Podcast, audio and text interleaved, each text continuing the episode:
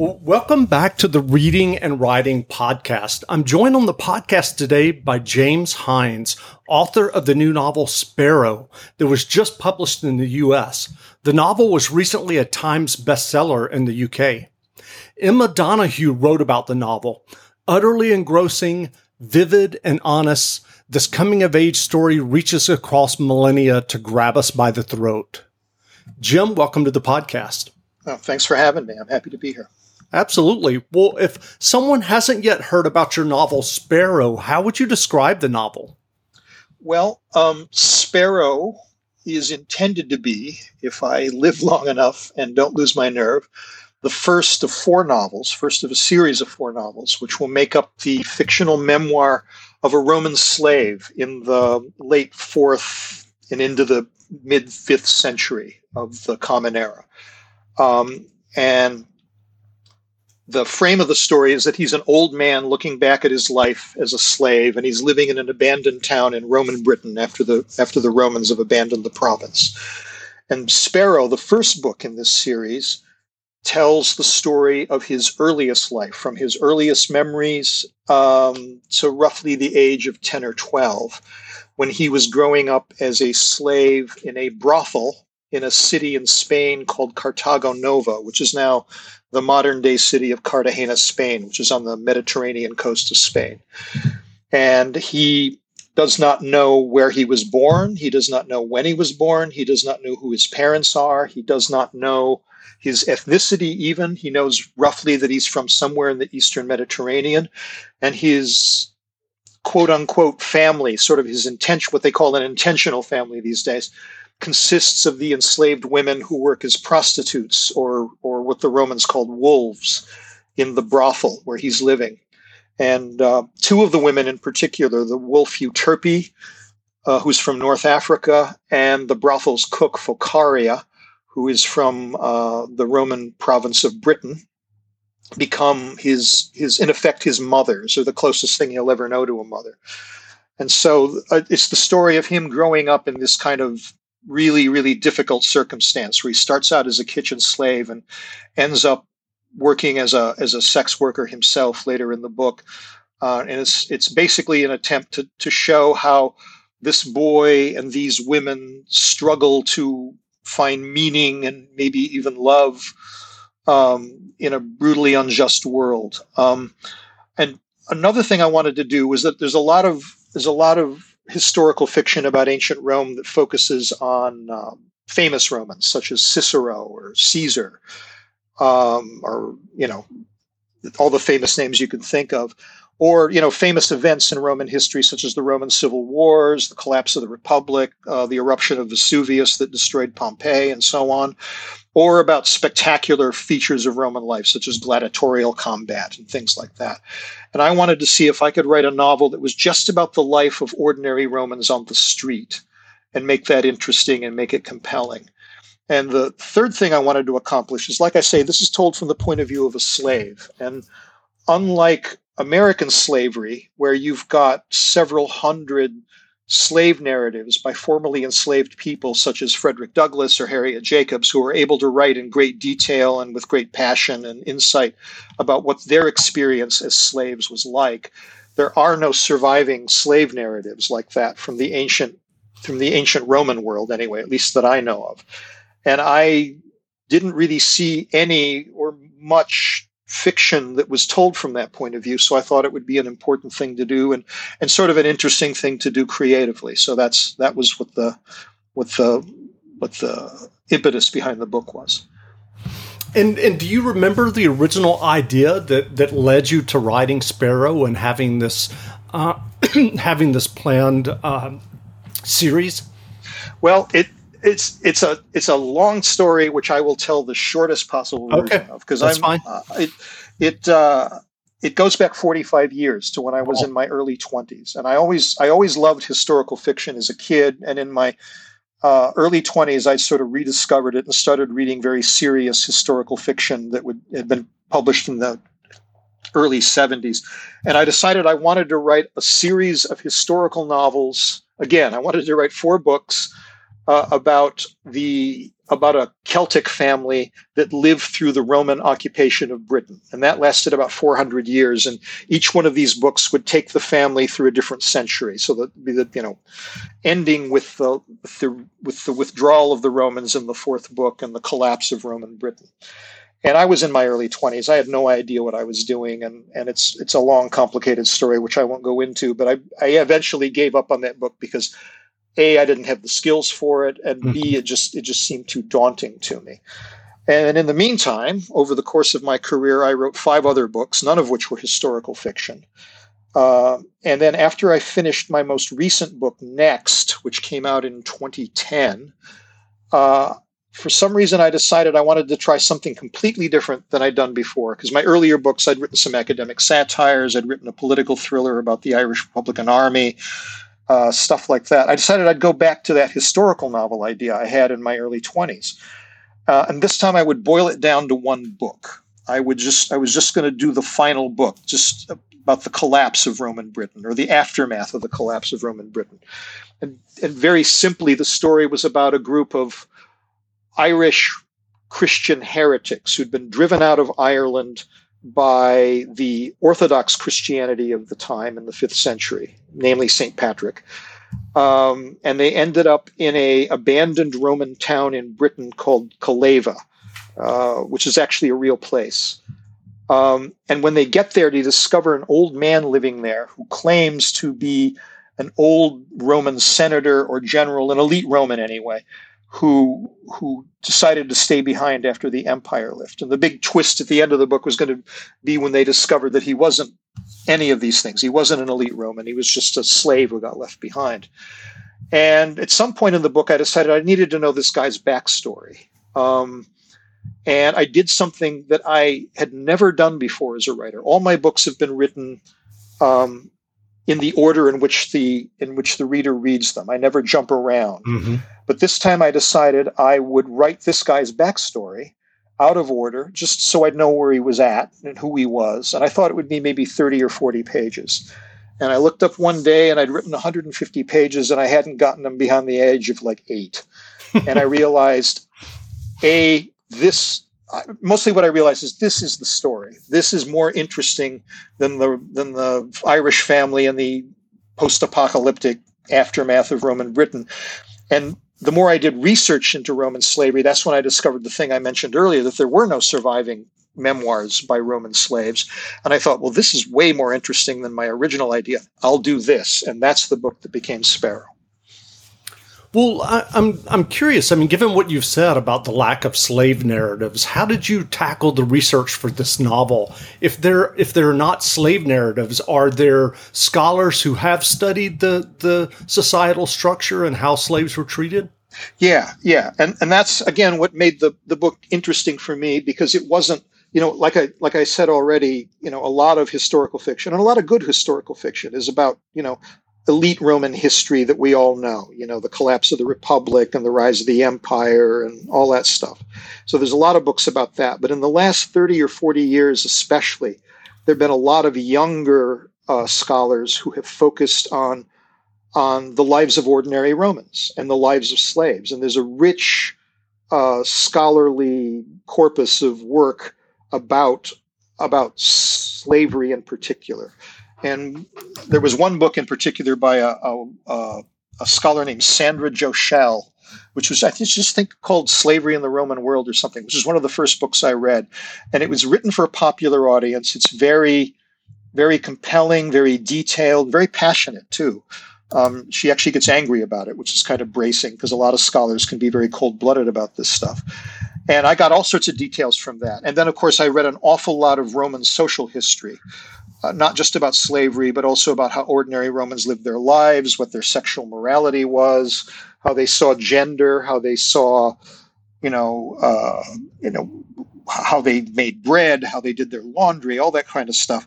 And that all kind of factored into the book. So that was the kind of research I did. It was not the usual research you do about Rome for a, you know, I wasn't researching what battles Caesar fought or what sure. Cicero did in the Roman Senate. Instead, I was trying to find out. I did an awful lot of reading about Roman slavery in particular, but also about Roman the, or, the lives of ordinary Romans in general. Well, I, am wondering about the the research and kind of your your writing process. Um, given what you just said about writing the 150 pages and looking up, so did you um, after you wrote that chunk, did you start reading these books on slavery and then kind of weaving in some of the things that you discovered?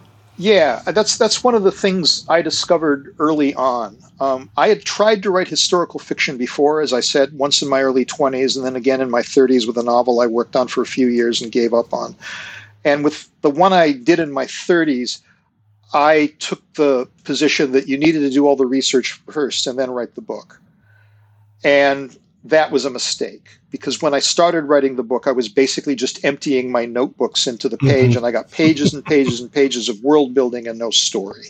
Right. So the the thing I wanted to avoid this time around was that I didn't want it just to be research. I wanted I re- kept telling myself this is a story first, the history comes second.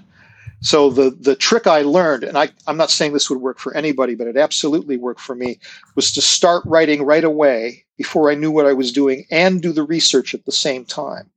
And that ended up sort of setting up this really wonderful feedback loop where I didn't know what I needed to research until I actually started creating scenes and characters.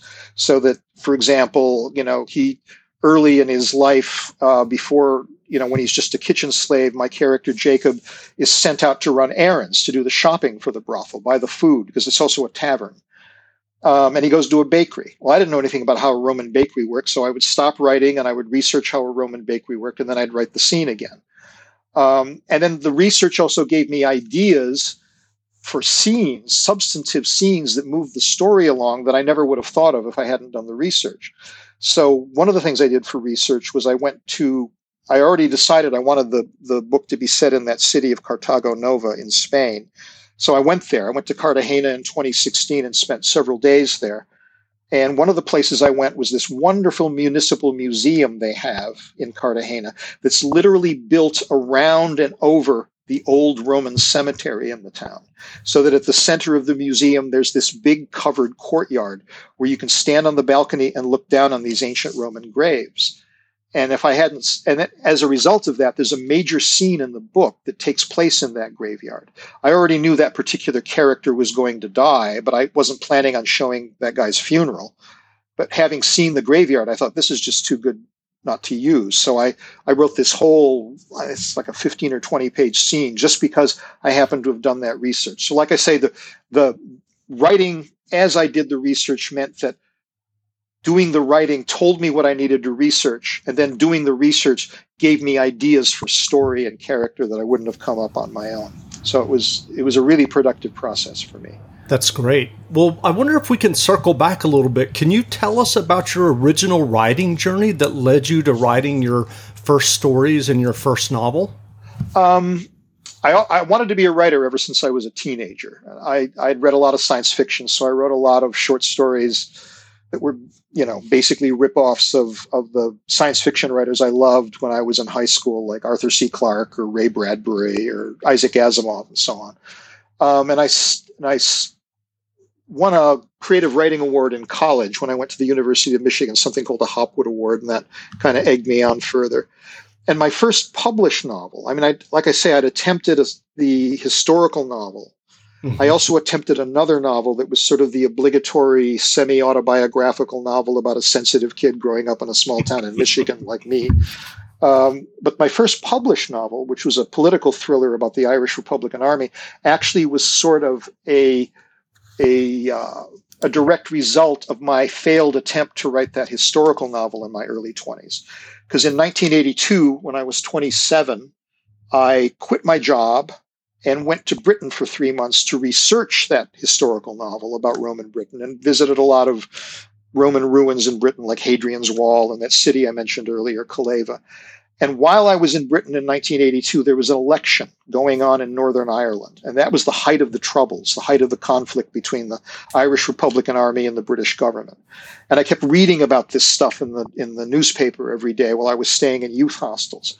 And I suddenly got this uh, while I was at Hadrian's Wall. I can remember the moment. It was like a like an epiphany from a James Joyce short story. I thought, well, this historical novel is going to take me forever to write. I need a way to make a living. So I'll write a thriller about Northern Ireland. I'll write it really fast in a year, and I'll make a lot of money, and I'll use that money to write my historical novel. And you know, it was a kind of a crazy idea for a young writer who had no idea how the world worked and didn't know how to write a novel yet because I hadn't written one. But that's what I did as I started to work on that book. So the book that was supposed to take me a year and just be a knockoff ended up taking me five years because that's how I taught myself how to write a novel was by writing that book over and over again. I did four complete drafts in longhand and typed them all up on an old electric typewriter. This is long before computers. And that was my first published novel, The Wild Colonial Boy. Um, and I ended up taking it way more seriously than I thought it was. And by that point, the historical novel was way behind in the rearview sure. mirror. And I went on and wrote four other books after that that had nothing to do with historical fiction. Well, I know that you taught a great courses course about fiction writing, and I'll, I'll include a link to that in the show notes for people okay, who want to take a look at that. Um, and I know this is a broad question given your teaching, but what writing advice would you offer for those who are writing their own stories or novels? Um, it's very simple, and it's probably something every writer who gets asked this question thinks of immediately, which is just read everything and and just start writing. Um, you learn to write by writing. You learn to write by doing it. So find some time every day to do it, or find as often as you can to do it, and read everything you like. Um, the advice I, back when I used to teach in college, I don't teach in universities anymore, but back when I used to, I, I would sometimes tell tell students, and I and I kind of meant this, um, that um, don't don't be too overly concerned about reading what you think you ought to read mm-hmm. or reading what people tell you to read. If you start something and you don't like it, don't finish it. Don't waste your time. You're going to learn more from the books you really want to read, I think. Um, but apart from that, the main thing is just just start writing, even if you don't think you know what you're doing. And the chances are you probably don't know what you're doing. I certainly didn't when I was starting. Sure. Um, but I remember years ago, like I mentioned, I, I, won something called a Hopwood Award at the University of Michigan, and there's a little there's a little uh, writing center at Michigan called the Hopwood Room, where they keep all the books by people who've won the award over the years. And I was sitting in there once as a young, I was still an undergraduate at this point, and I don't think I'd won the award yet. And I remember hearing a, another young student in there, a young woman, talking to somebody about her writing career. And she said she didn't want to start writing until she got her worldview in order. And I remember even even at the age of 19 or 20 or however I old I was when I heard her say this, I just thought that's that's wrong. That's just wrong. you, you don't you don't get your worldview and then start writing. You get your worldview by writing. That's how you that's how you learn what you think about the world is by writing. And so that's what I do. I just start writing and keep writing. So, are you working on the next book in your series now? I am. I'm about 50,000 words into it. I was working on it yesterday, and after I finish talking to you, I will go back to work on it. That's great. Do you have a projected publication date? Uh, honestly, when it's finished. That's the best I can tell you. Um, the first book took me 10 years to write. I'm hoping this one will only take me a couple because I've I've already done much of the research. There's still sure. a lot of research because it's a in the second book it's a different milieu. He's got a whole new cast of characters. It's a different sort of situation. So I still have a fair amount of research to do, but I've done the basic. I already have a firm grasp on the, Ro- the late Roman world, on the Roman world of the fourth and fifth century. So I don't have to reproduce that. So hopefully it'll go faster this time. That's and plus, you know, while I was writing the first book, I had plenty of time to think about what's going to be the story in the next three books. So I, I kind of know where I'm headed. Well, what novels have you read recently that you enjoyed? Um, having rediscovered historical fiction late in life, um, I read a lot of it. And so I thought I'd mention just three that I really, really enjoyed in the last year or so. And one's a book called The Manningtree Witches by a uh, British poet named A.K. Blakemore. I think it's her first novel. And it's about uh, an actual witch hunt, an, a historical witch hunt in a, in a village called Manningtree in, I think, Norfolk in England in the mid 17th century, and it's written from the point of view of the women who are accused of being witches, and it's just it's just a fantastic book. Um, another book I really enjoyed was a book that, alas, is not published, at least not yet in the United States, but I looked so interesting to me. I ordered a copy from Britain. It's called Fox Ash, F O X A S H, by a writer named Kate Worsley. And the best way, I don't want to give much of it away because half the mm-hmm. fun of it is discovering what happens in the book, but it's basically as if Daphne du Maurier had written Rosemary's Baby. um, and the third one I'll mention, be, not just because I feel obligated because she wrote me such a lovely blurb, but I really do love Emma Donoghue's historical fiction. And she's got a new one out, which I haven't read yet. But the one I want to mention is the one that she published last year, is a book called Haven which is about the about three Irish monks in the ninth century who settled the island of Skellig Michael, which is this barely habitable little rock off the barely habitable little rock off the coast of the western coast of Ireland, and found a monastery there. And it's a short book. It's only three characters with a very limited uh, setting, just this island. But she manages to make this absolutely thrilling story out of it. And it's just a masterclass in storytelling. That's great. Those are great recommendations. Well, where can people find you online if they want to learn more about you and your new novel, Sparrow? Well, there's my website, jameshynes.com, J A M E S H Y N E S, uh, all one word, all run together. And I'm still, at least for the time being, on the on the social media site formerly known as Twitter uh, until until certain owners of Twitter make it uninhabitable. I'm going to stick around to on there uh, for the, to the bitter end. So I'm at Twitter at, at James Hynes or X or whatever they call it. Right. Well, that's great. Well, again, we've been speaking to James Hynes, author of the new novel Sparrow that was just published in the U.S. The novel is available now, so go buy a copy. And Jim, thanks for doing this interview. Thanks for having me. Absolutely.